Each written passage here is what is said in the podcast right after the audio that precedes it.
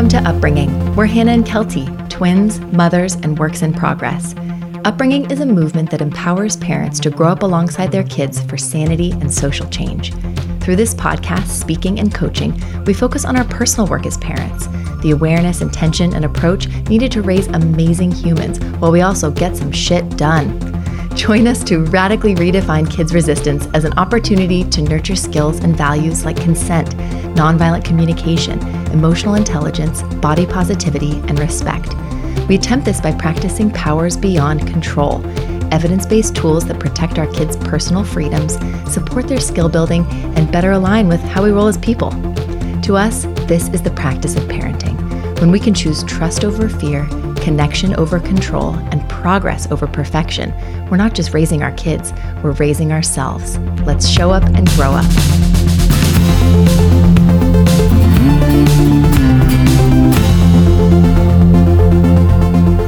Today's episode is supported by A Kid's Book About, a collection of beautifully designed books that kickstart challenging and empowering conversations between kids and their grown-ups.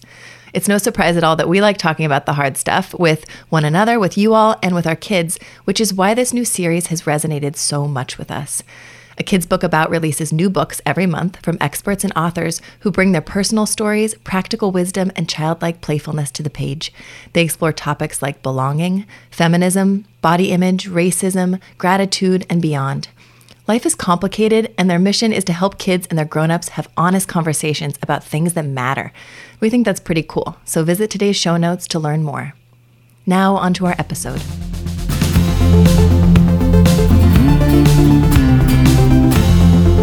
Hello, everyone. If you're new to Upbringing, welcome and thank you so much for being part of this community. We are sisters and moms to three, four, five, and six year olds who both inspire and challenge us every single day, right? Ain't Han? that the truth? Uh-huh.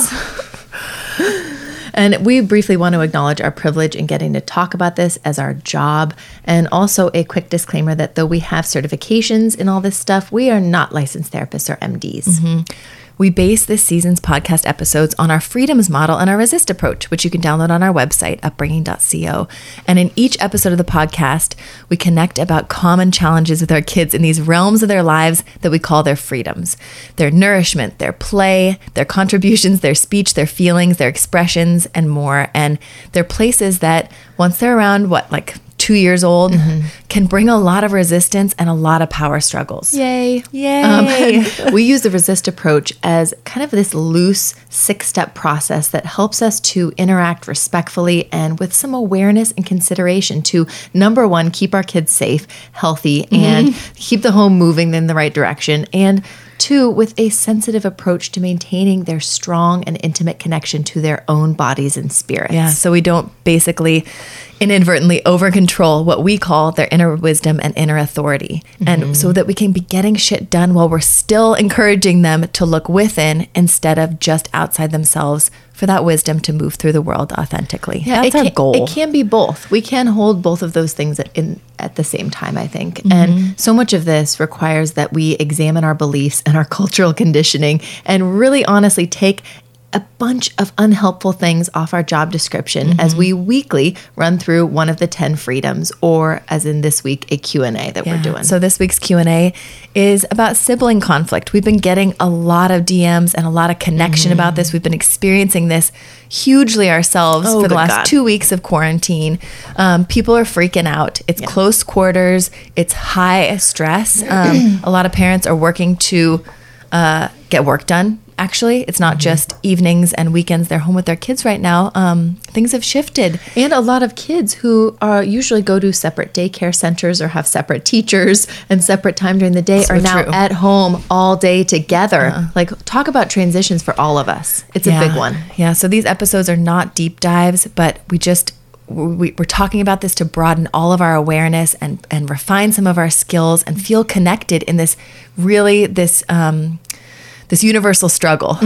All of these struggles. And this is one small conversation to start the conversation of you with other people, with us if you want to do coaching in our Instagram videos and other things that we discuss, um, with your reading if you get into that. This is just the start of something.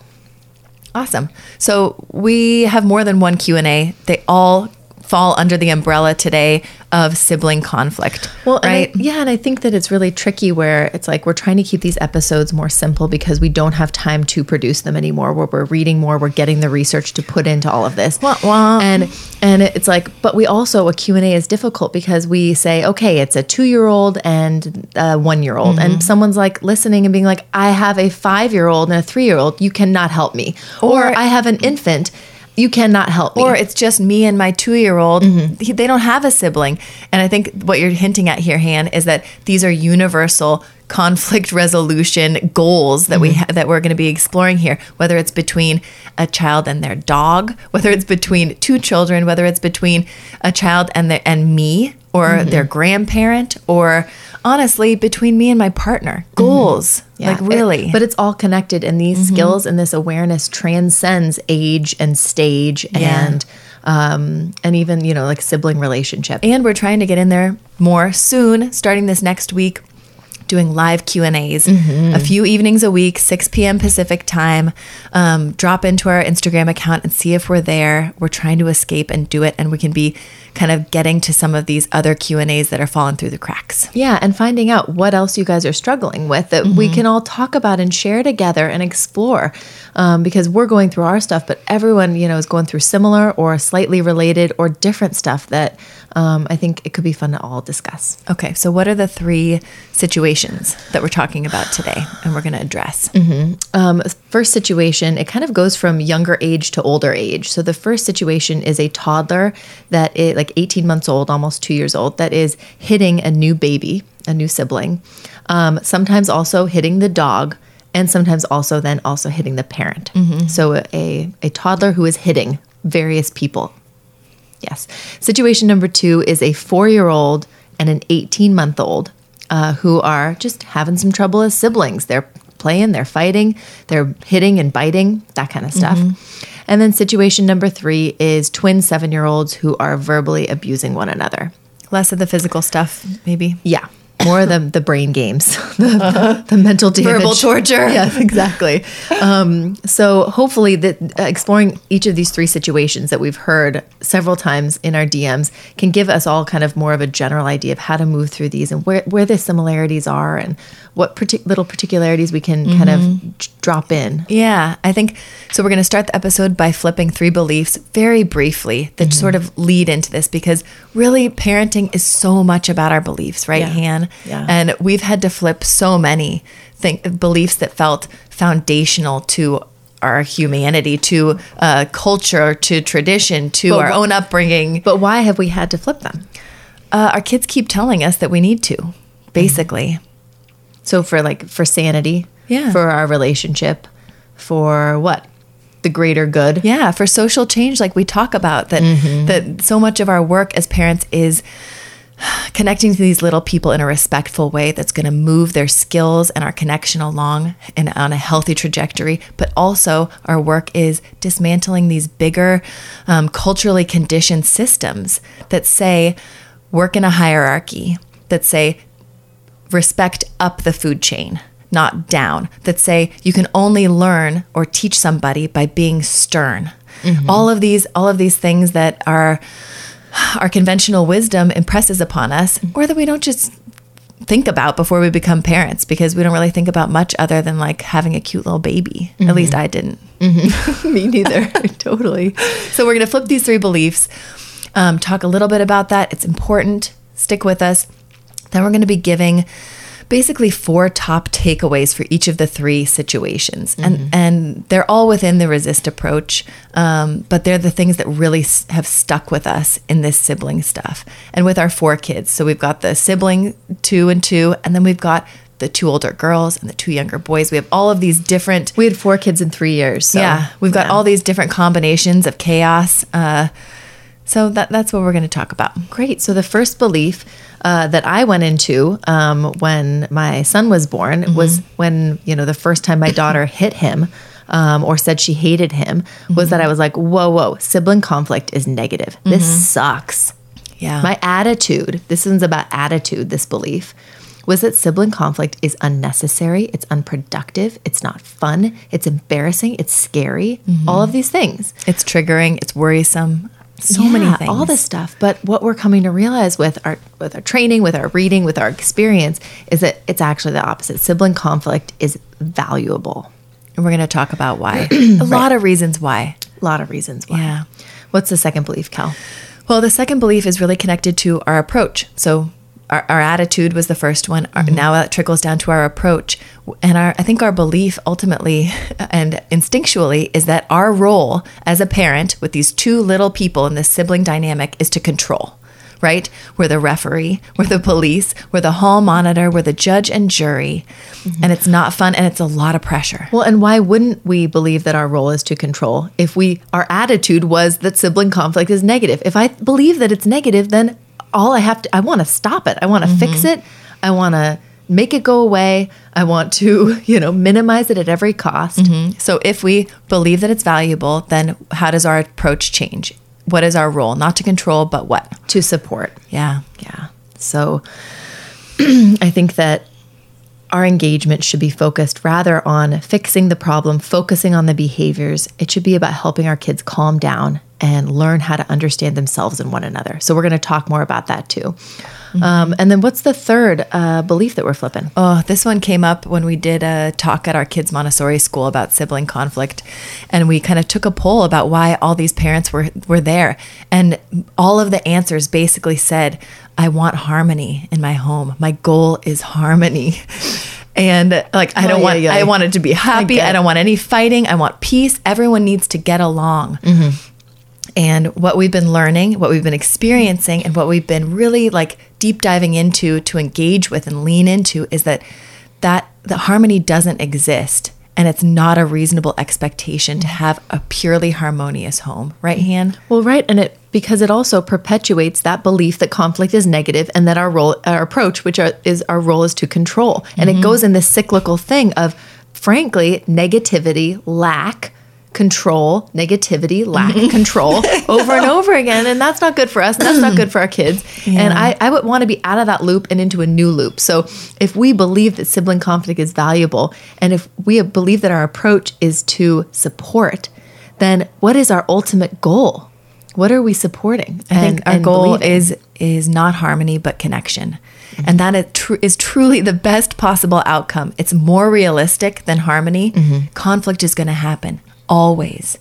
If it doesn't happen, it's because we've enforced some sort of like scary militaristic uh, home home situation, Yeah, right? I don't want to picture that. Me either. Yeah. Um, but I, I'm just thinking as we're looking at these things. So like, it's negative. I must control harmony. All of those those three things are like based on what we see. Mm-hmm. It's, it's all the visible world, and when we look at it this other way, when we choose these this other lens to look through this as valuable support and connection, those are the more invisible things. And I mm-hmm. think that's why it's so hard for us to be like, but how? Because mm-hmm. it's invisible, those types of things. Rather than controlling, you're like, I know what control looks like. It looks like yelling, it looks like consequences, it looks like timeouts, it looks like lecturing. Mm-hmm. What does support mean? But I think that that that's true, Hannah. And none of us knew that getting into parenting that Yeah. we would have to be this invisible support staff.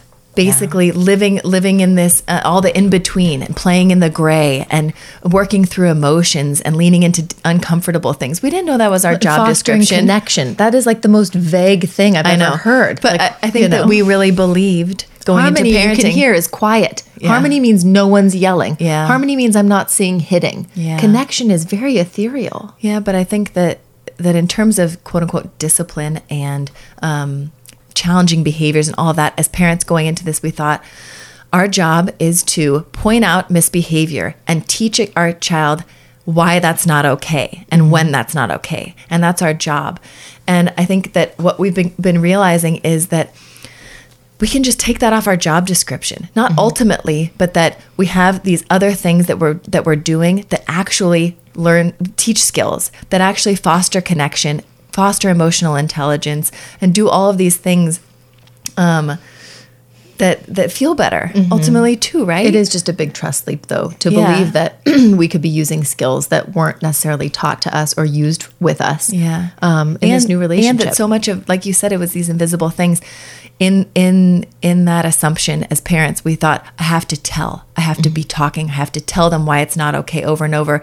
And what we're really leaning into in this and we're going to be explaining is about how we show it. Mm-hmm. How we show it physically, how we show it with our faces, how we show it with our tone.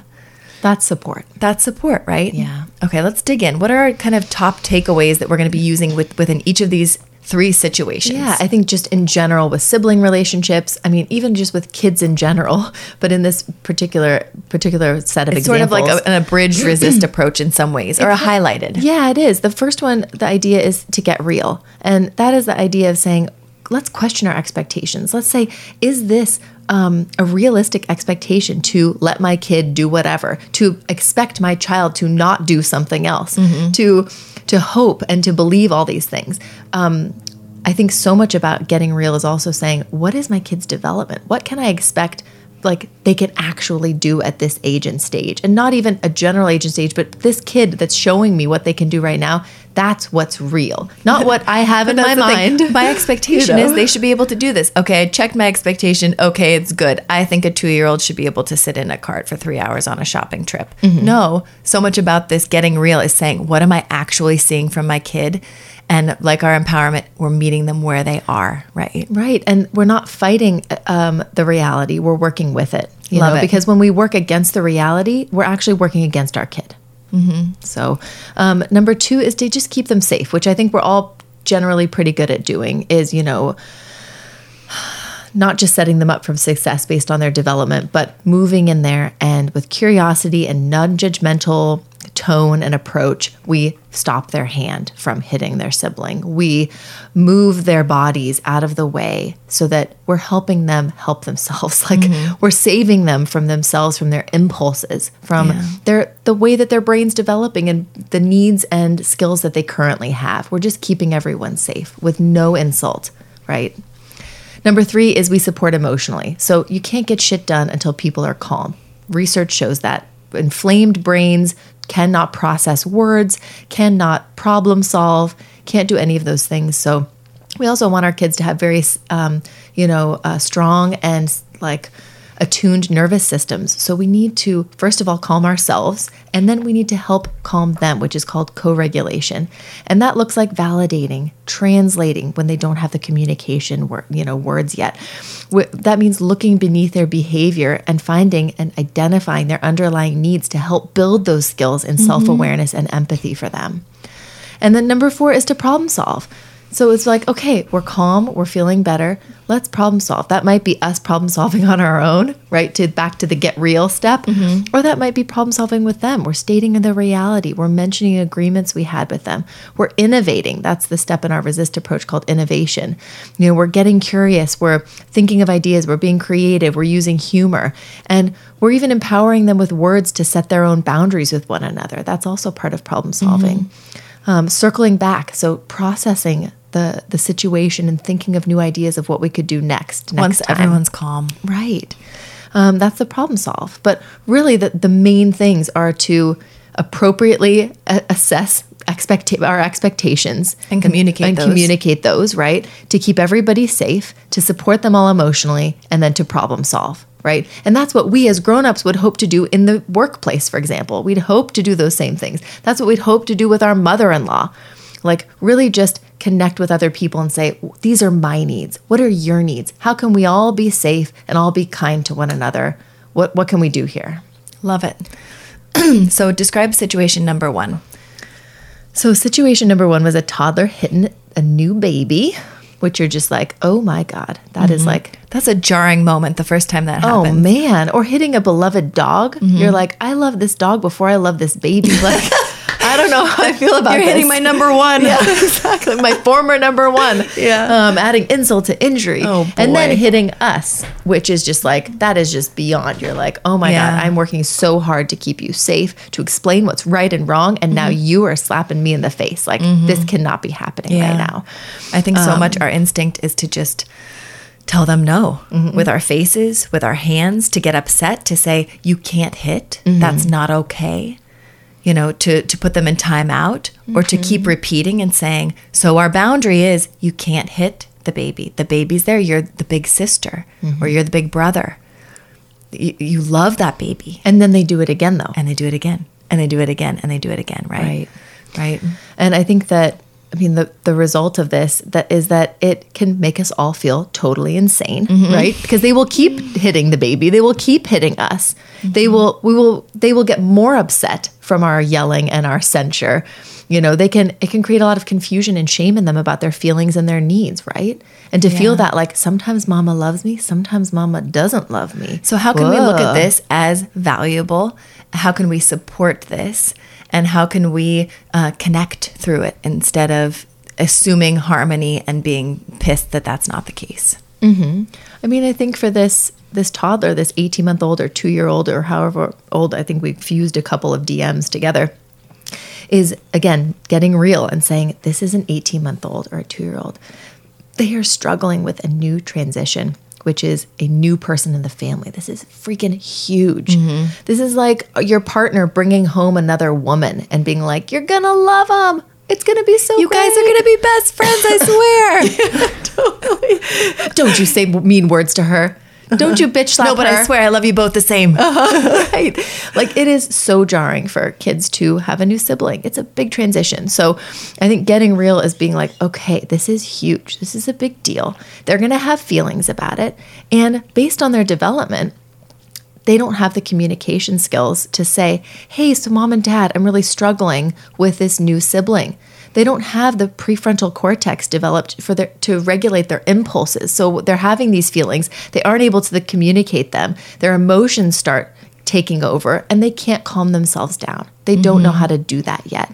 So that's why it's going to show le- show up like hitting, right?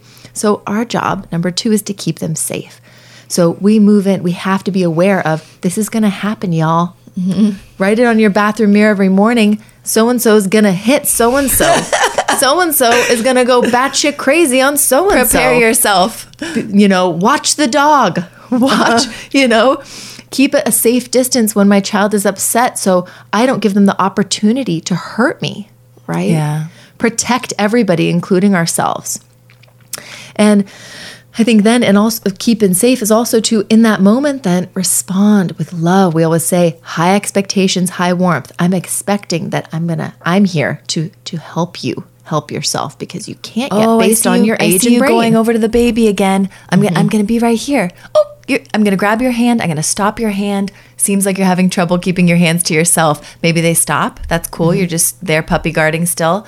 Maybe they go back and they try to hit again. They usually have a real big wind up. You can see it coming. Mm-hmm. yeah, that's a good thing about this younger age. Yeah. Um, and stop their hand again. And I would say, you know, it seems like you're having trouble being How are you safe around the baby. Yeah. What's going on? Should we sit over here and watch? Um, Mm-hmm. Or I might have to separate you. I'm going to pick the baby up. Right. Mm-hmm. And, and part of keeping safe too is in that environment step of Mm-hmm. maybe the baby needs to be, you know, not dangling on the floor in front of the toddler as often. Um, or maybe in the evening when our toddler is less regulated and not feeling as good and feeling uncomfortable, maybe the dog shouldn't be right there where it can kick it in its face while it's eating dinner. You know, um, or where we, the, the, our kid is melting down, and so we're not going to maybe be holding them when they don't Where they want can pull our hair or hit us. Where they could do that. So Yeah. that's keeping everybody safe.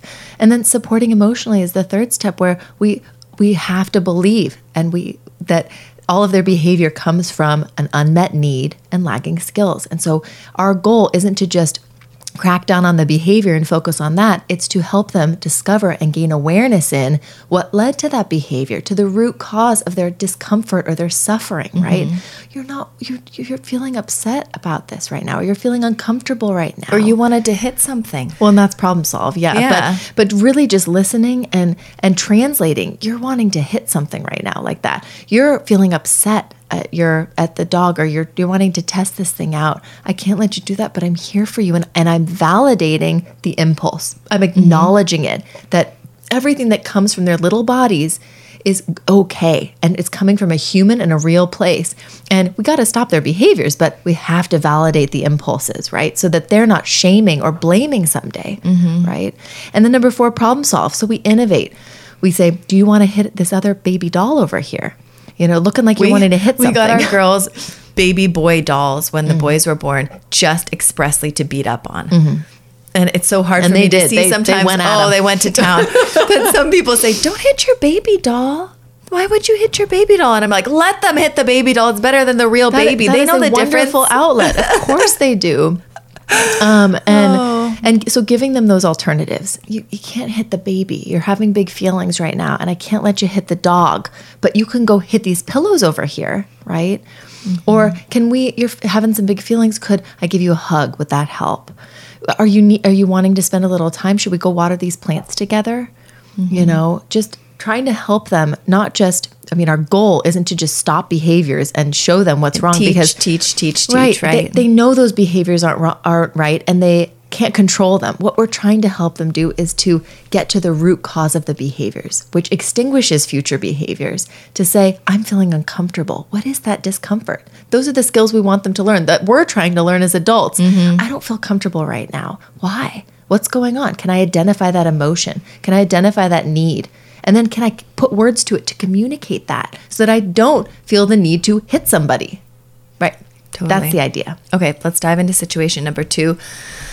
We have a four year old with an 18 month old sibling fighting, and it's mm-hmm. often the four year old hitting, right? Mm-hmm. The most. Or there's an assumption that it's it mm-hmm. ends up being pushed on the four year old, and there's a concern there that they're the ones being demonized because they're the older one, they're the one kind of more in charge with more oh, skills. Oh, man. It's such a tricky time. We're like just out of this phase right now. I and I remember getting into the phase being like, oh my God, finally. They're both standing and walking. I know the, the first situation is more like one sided because you're really just dealing with the older kid. Mm-hmm. The first one, the younger one's a baby.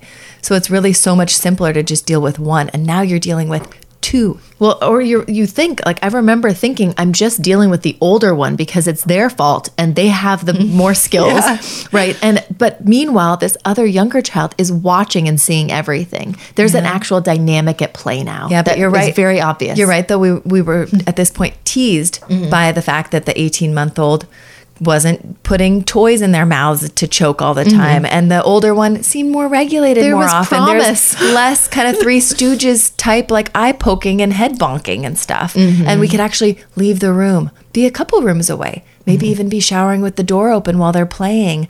And it's that hard gray area time where there's still conflict, but it's less predictable, right? Right. And where even though they aren't constantly hurting each other, they still need support. And, and and but that support is just it's it's all over the place. And I think for me personally, my instinct when this would happen, I would come running and yelling. I would mm-hmm. judge who did what and who should know better, which it was usually the older child whose fault it was because they should know better. Mm-hmm. I would try to fix it sometimes, and I'd be like, "Well, you just take this, or you just take this. There's two. Come come on." on." Yeah. Or I'd give consequences. If you can't share that with so and so, then I'm sorry, we're, we're going to take it away.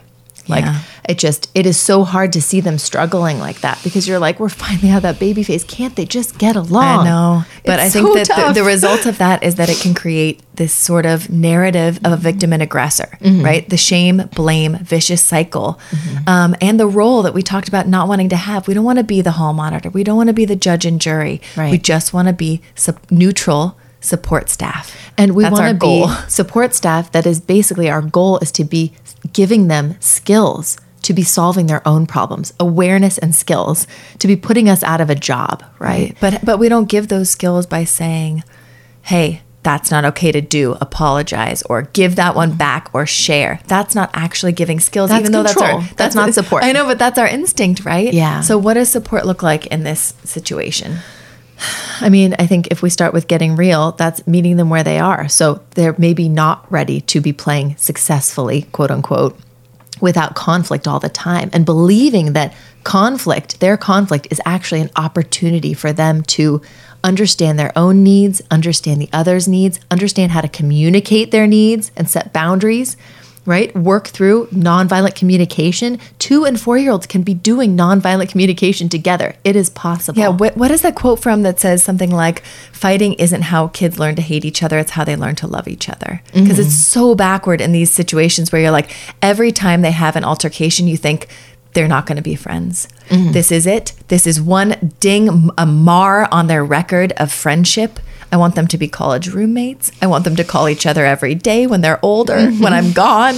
You know, But, but their fighting isn't putting their relationship at risk. It's building their relationship. Yeah, that's if such we, a big if one. we support it in a way that that does that nurtures that, right? Yeah. So I think getting real too is like with kids this age is really preparing an environment that suits them. So having an agreement with our older kid, which toys aren't you willing to share with your two year old sibling? Then we need to have those in a safe place so that they're not constantly being bombarded.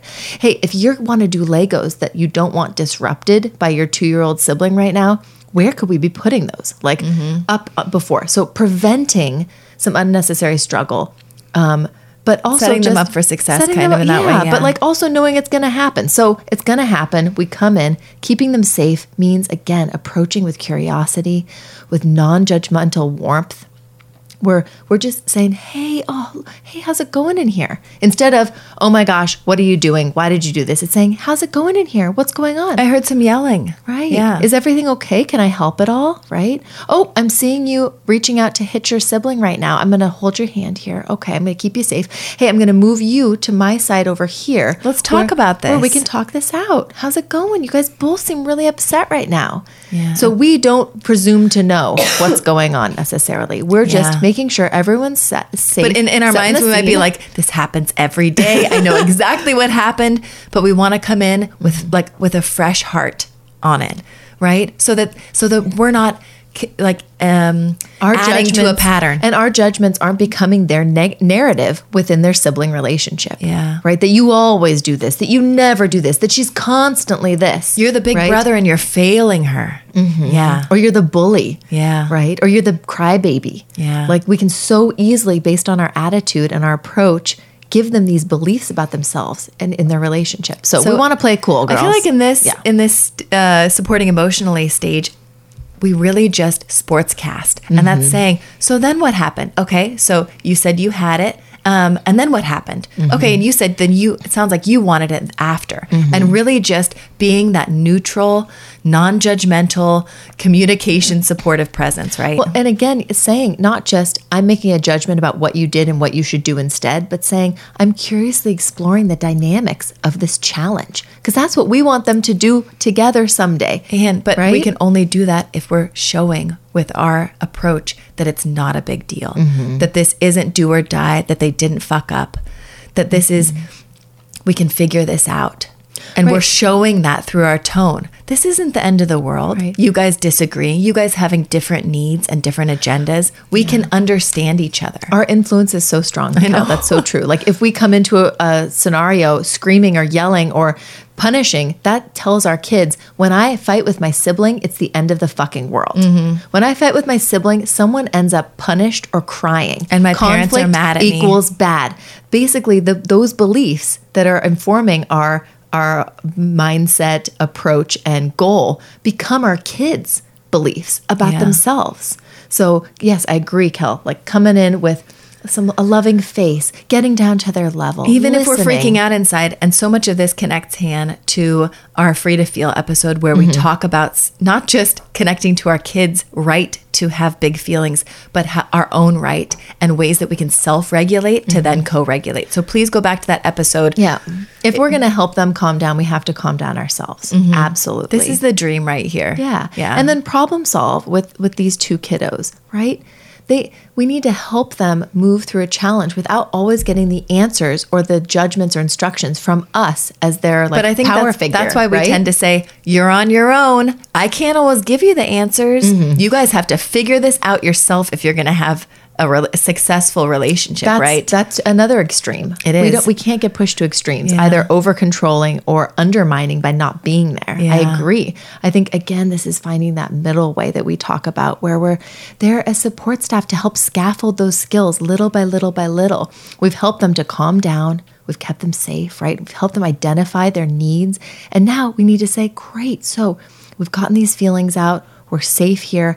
What can we do about this Lego situation? We need ideas. We need- yeah. Or later, outside that Lego situation, in our circle back step that we talk about later within trust, Mm-hmm. um, we can say, Hey, I've noticed every time around five o'clock, this type of thing has been happening. What's up? What's going on? And and connect with the older kids separately. Mm-hmm. Or when your yeah, when your little sister starts effing with your stuff, Mm-hmm. I've, I've noticed you tend to just kick her right away in the head. And I understand that those feelings are Mm-hmm. so strong because you love those Legos and you protect what you made. But what other things could you do instead to help her understand about the Legos? Be, you know, could you yell things? stop? Right. Could you set a boundary earlier when you see mm-hmm. her coming towards them and say, here's the line, these are my Legos, please don't come nearby? Or this is what I need you to do instead. Instead of just saying no, say what to do.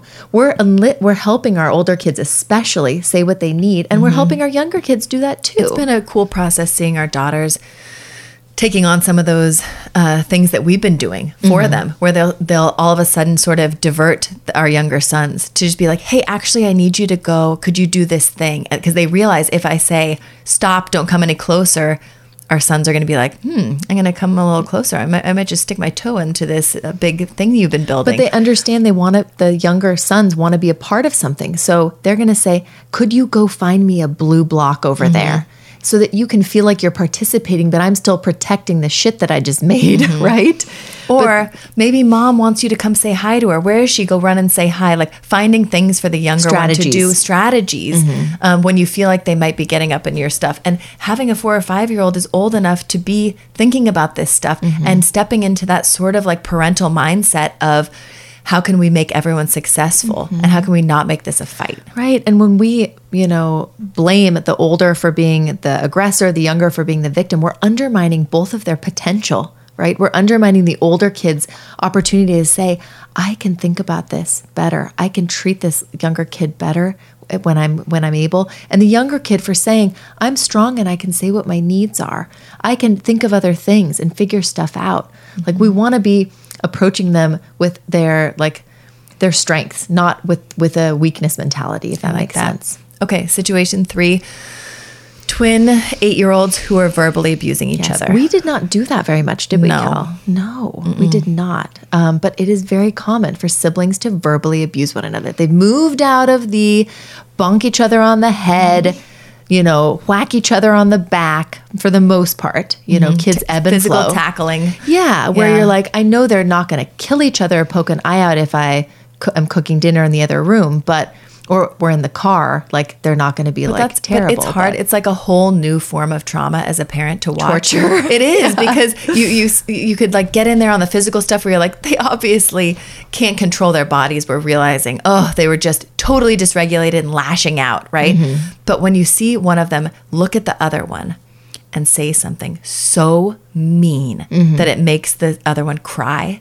That it's so, like these words that are so hurtful. Mm-hmm. It's it's a whole other level of torture. It really is. It really is. My instinct is always to to censor one of them, be like, you cannot use those words. You cannot talk to them like that. That is not okay. Mm-hmm. If you say one more rude thing, like you're going to your room for timeout. Look or at look at them. You hurt their feelings. You're making them cry. Look what you've done. right. I want to shame them. Totally. Right? We want them to know that's not okay.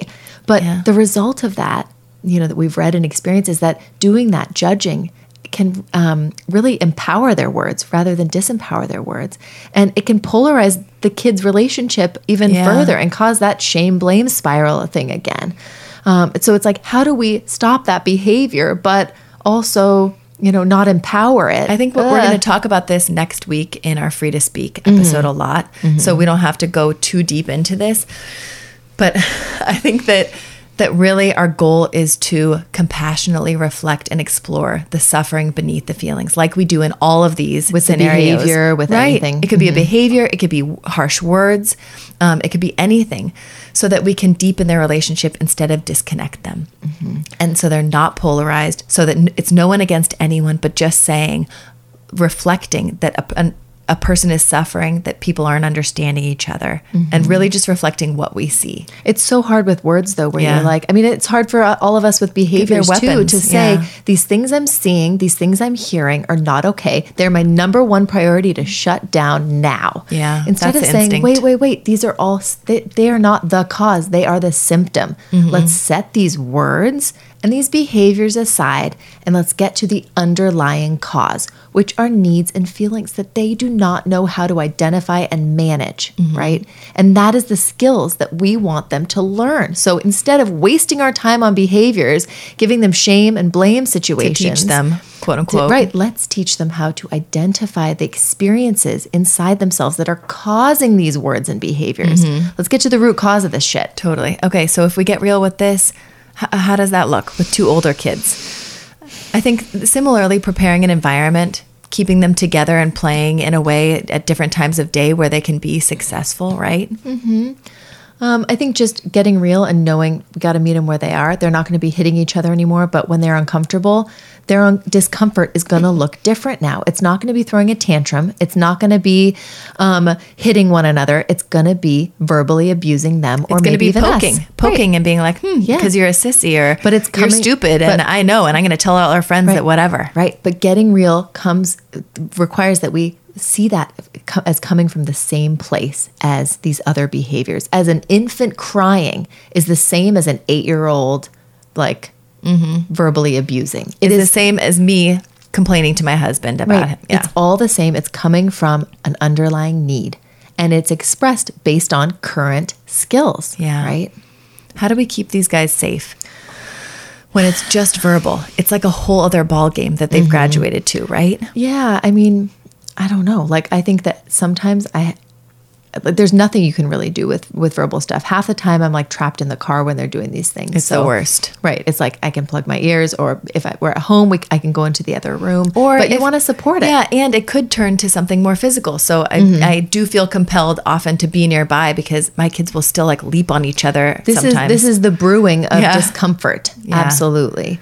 Um, and I think that supporting them emotionally, that's number three, is again to regulate ourselves and remember we're getting it real, we're keeping them safe. And then our job is to co regulate them. They are uncomfortable, they are experiencing a stress of some sort, and it's coming out. It's being projected in these abusive words towards another person. That's what people do when they feel uncomfortable and they can't identify it and they can't manage it they project it onto other people. And oftentimes I think I think it's really hard to think that this is a good thing, but I think when our kids abuse us or abuse one another, it's because they're comfortable in that relationship, mm-hmm. because it's a safe place for them to let those feelings go and be themselves. Mm-hmm. And so we don't want to shame them or punish them for that. So I think that the idea behind supporting them emotionally is to say, look beneath the, the words and say, wow, this is for the kid who's struggling and abusing the other one and the one who's being abused, is saying, wow, you sound really uncomfortable right now.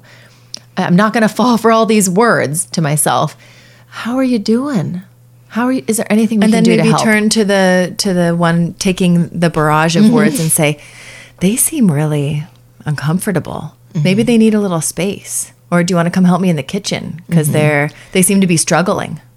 Could be this next step of problem solving. Yeah. Was it something you guys were talking about earlier? Was it something? Mm-hmm. I'm here to listen. I'm here. I can see you're uncomfortable. I'm not going to make this a blame game about the words you're saying to choose new words or to stop saying those Even words. though I want you to stop saying them so badly. the, the fastest way to put this fire out is to basically throw water on it, not more flames. Mm-hmm. So I'm going to be a cool, loving presence saying, How are you? I see you suffering. I'm here for you.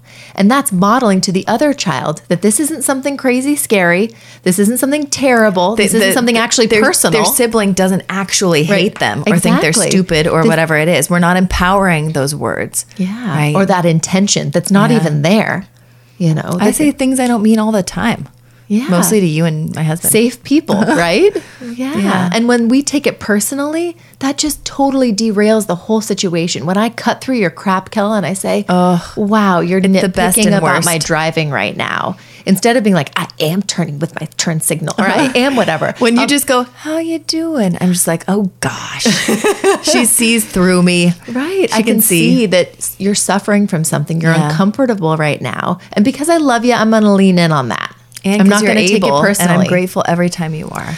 And then we problem solve. Okay, so what would be good to victim child? Do you want to go in the other room? Do you want to talk to them? Uh, you know, other child, how, how are you doing? You want to talk this out? Do you need a little space? Helping them to identify what would be best for them to calm down and to feel better. Not fixing, not distracting, not being like, let's go do this. They're feeling uncomfortable and they need to get the stress out and process and integrate their nervous system, right? Yeah. So we don't want to fix it. We don't want to stop it, you know? That's, that's such a big reminder in all three of these examples is everything these kids are doing in their conflict is so normal. It's so necessary for purging stress, for for learning communication dynamics, um, for pushing and testing boundaries. What else? for identifying their own personal needs and feelings so that they can communicate those then to another person. Th- These are all these um, really intricate, um, invisible processes that we didn't realize were on our job description that we have these opportunities to engage with through these sibling struggles that Yeah. happen all the freaking time. Do you want some soda? Thanks. Um, so that was it. Those are the three things. Um, we have a, a few little other final thoughts, but you can download our resist approach on our website and really go through that kind of main um, uh, protocol, like a very flexible template. I think that it really uh, the resist approach works for us for any conflict or disagreement, you know, Mm-hmm. and we can like basically to run through it quickly for any sibling conflict when we use the resist approach they learn the resist approach Mm-hmm. the way we engage with our kids in their conflict is ultimately what they learn it's not what we say this is okay and this isn't okay and i'm Mm-hmm. teaching you about this behavior or this interaction or what to do it's the way we do it right Mm-hmm. so when we respect them as their own person and as their own relationship they believe that that they're that they are their own person and they learn to respect others. they do. And when we empathize, they learn that there are feelings there and that someone can sit and hold space for someone else's to gain understanding. and that they can hold space for someone else. Right. And when we sync up and say, okay, but here's my need, they, or here's your, your sibling's need, they learn that they can say that to another person to be like, uh, actually, but here's my concern. Here's what I want to say. Here's what I need. Right. And they can honor other people's boundaries as Right. well. And then when we innovate, they learn all of these amazing skills for processing and problem solving through their own discomfort, through a conflict with another person to get those conflicting needs met. And looking at it as just a matter of not understanding this other person enough, Mm-hmm. right? And then when we summarize and set a limit and say, "But here's here's where I draw the line," they learn to draw that line lovingly and respectfully And with someone respect else other people's and respect other people's limits. Yeah. And then when we trust and say, this is okay and and it's this isn't the end of the world and and we're all human and we're going to circle back and we're going to be practicing this over and over again and we want to be practicing this they learn that this is not a scary thing this is not polarizing this is not putting anyone's love at risk right mm-hmm. Right. These are all worthy things for us to be learning and for our kids to be learning. we're at the all same time, practicing right? i know i think so much about this is just dispensing with these patriarchal hierarchical rigid binary ways of thinking. Labels like good bad victim aggressor nice mean good choice bad choice um, good feelings bad feelings you know? Um, and that we can show them what we hope to hear from our partner when we struggle with with someone or what we would have liked to hear as a kid from our own parent or teacher right? That this is all okay. This is normal this is what siblings do sometimes. What humans do when they're struggling. This has mm-hmm. value you know and and showing them through our behavior nothing you do scares me worries me or makes me mad. I'm going to be here to keep you safe. I have trust that you both care about each other even when you can't show it and that any conflict is figure outable together you know and that these conflicts are important for you to be able to realize your own needs and become in tune with your siblings needs. We're all in this together right? That's what we want to be communicating.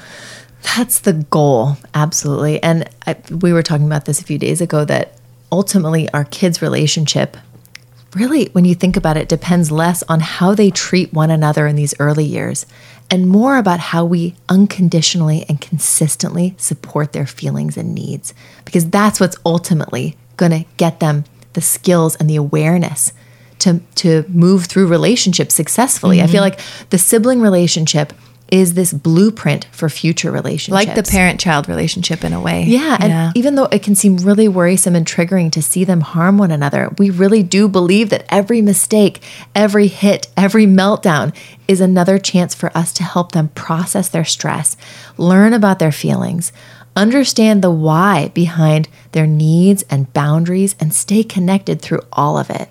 You know, and when you really think about it, this approach the resist approach is less effort than the parenting that comes more instinctually yeah. to us. You know, it requires less explaining, worrying, punishing, judging, convincing, when all we're really doing with all of this is just responding and adjusting to situations that match the needs and development of our kids which really ultimately leaves more time for connecting and laughing and loving, all the stuff we want more of, right? Yeah. And I think when we believe that sibling conflict is valuable rather than negative, and that it's our job is to support it rather than control it, and that our ultimate goal is connection instead of harmony, shit happens. Yeah. You know, we're working with our kids, with life, and with the universe. Yeah, I love that. I feel like it gives us ultimately something to work with and not against. Yeah. You know, and like I said earlier, growing up alongside our kids as we also practice these skills and gain awareness of our own needs as parents, their needs as kids and siblings. Yeah. That's what relationship is about. It's a safe place to be ourselves and see others as who they really are too. And that's what we're giving our kids when we can try to do this. I love that. We get lots of chances. Yeah, we do. a lot. Um, tune in for next week's Free to Speak episode. It's going to be a big one. Ay, yeah, yeah, Yeah, it's definitely connected to that third situation. Um, in our Instagram videos this week, mm-hmm. we've got a couple sibling videos out uh, where we kind of practice and walk through, and you can see our faces and our tones of all the stuff we're just really trying to do, mm-hmm. right? Yeah. What else? We want to hear your thoughts mm-hmm. on the episode. DM us how you deal with siblings, what you're struggling with with siblings, um, mm-hmm. what what any like Q and A type thing you'd want us to sort of meander our way through and commiserate and connect and support about. Like, we're here for you. This is a really shitty, hard time, extra shitty and hard being mm-hmm. home with our kids, um, confined, parenting in isolation, um, parenting in captivity, it feels like often. And we're here and we want to talk with you and we want to hear about it, right, Han? Yes. Um, thank you to our techie renaissance dude, Alex, for producing this podcast, editing, music, all the things which are keeping us going. Yeah. And to our incredibly talented friends, Amber Okamura, Okamura, who does our art, and Mary Schroeder of Making Type, who does all of our lettering. Yeah. Please subscribe, rate, and review. We really value your feedback and it helps everyone find our podcast. Yes, uh, we are at uh, 101 countries, right, Cal? Yep. That was pretty exciting. It was really cool. We went past the 100. I didn't. It's like how many countries are there? I clearly need to oh, get up on my geography a little bit. I was like, holy shit, this world's big and beautiful. Lastly, thank you guys for being here. This is a messy and incredibly important job being a parent, and we're going to make mistakes lots of them, and that is okay because our growth depends on it. And if you are here, you're doing the work and you're doing an amazing job, and we're so proud of you. We're right here with you, taking steps to better understand ourselves, our kids, and one another, one conversation at a time. So thanks for being here. We're all in this together, and we're all growing up together. Till next time.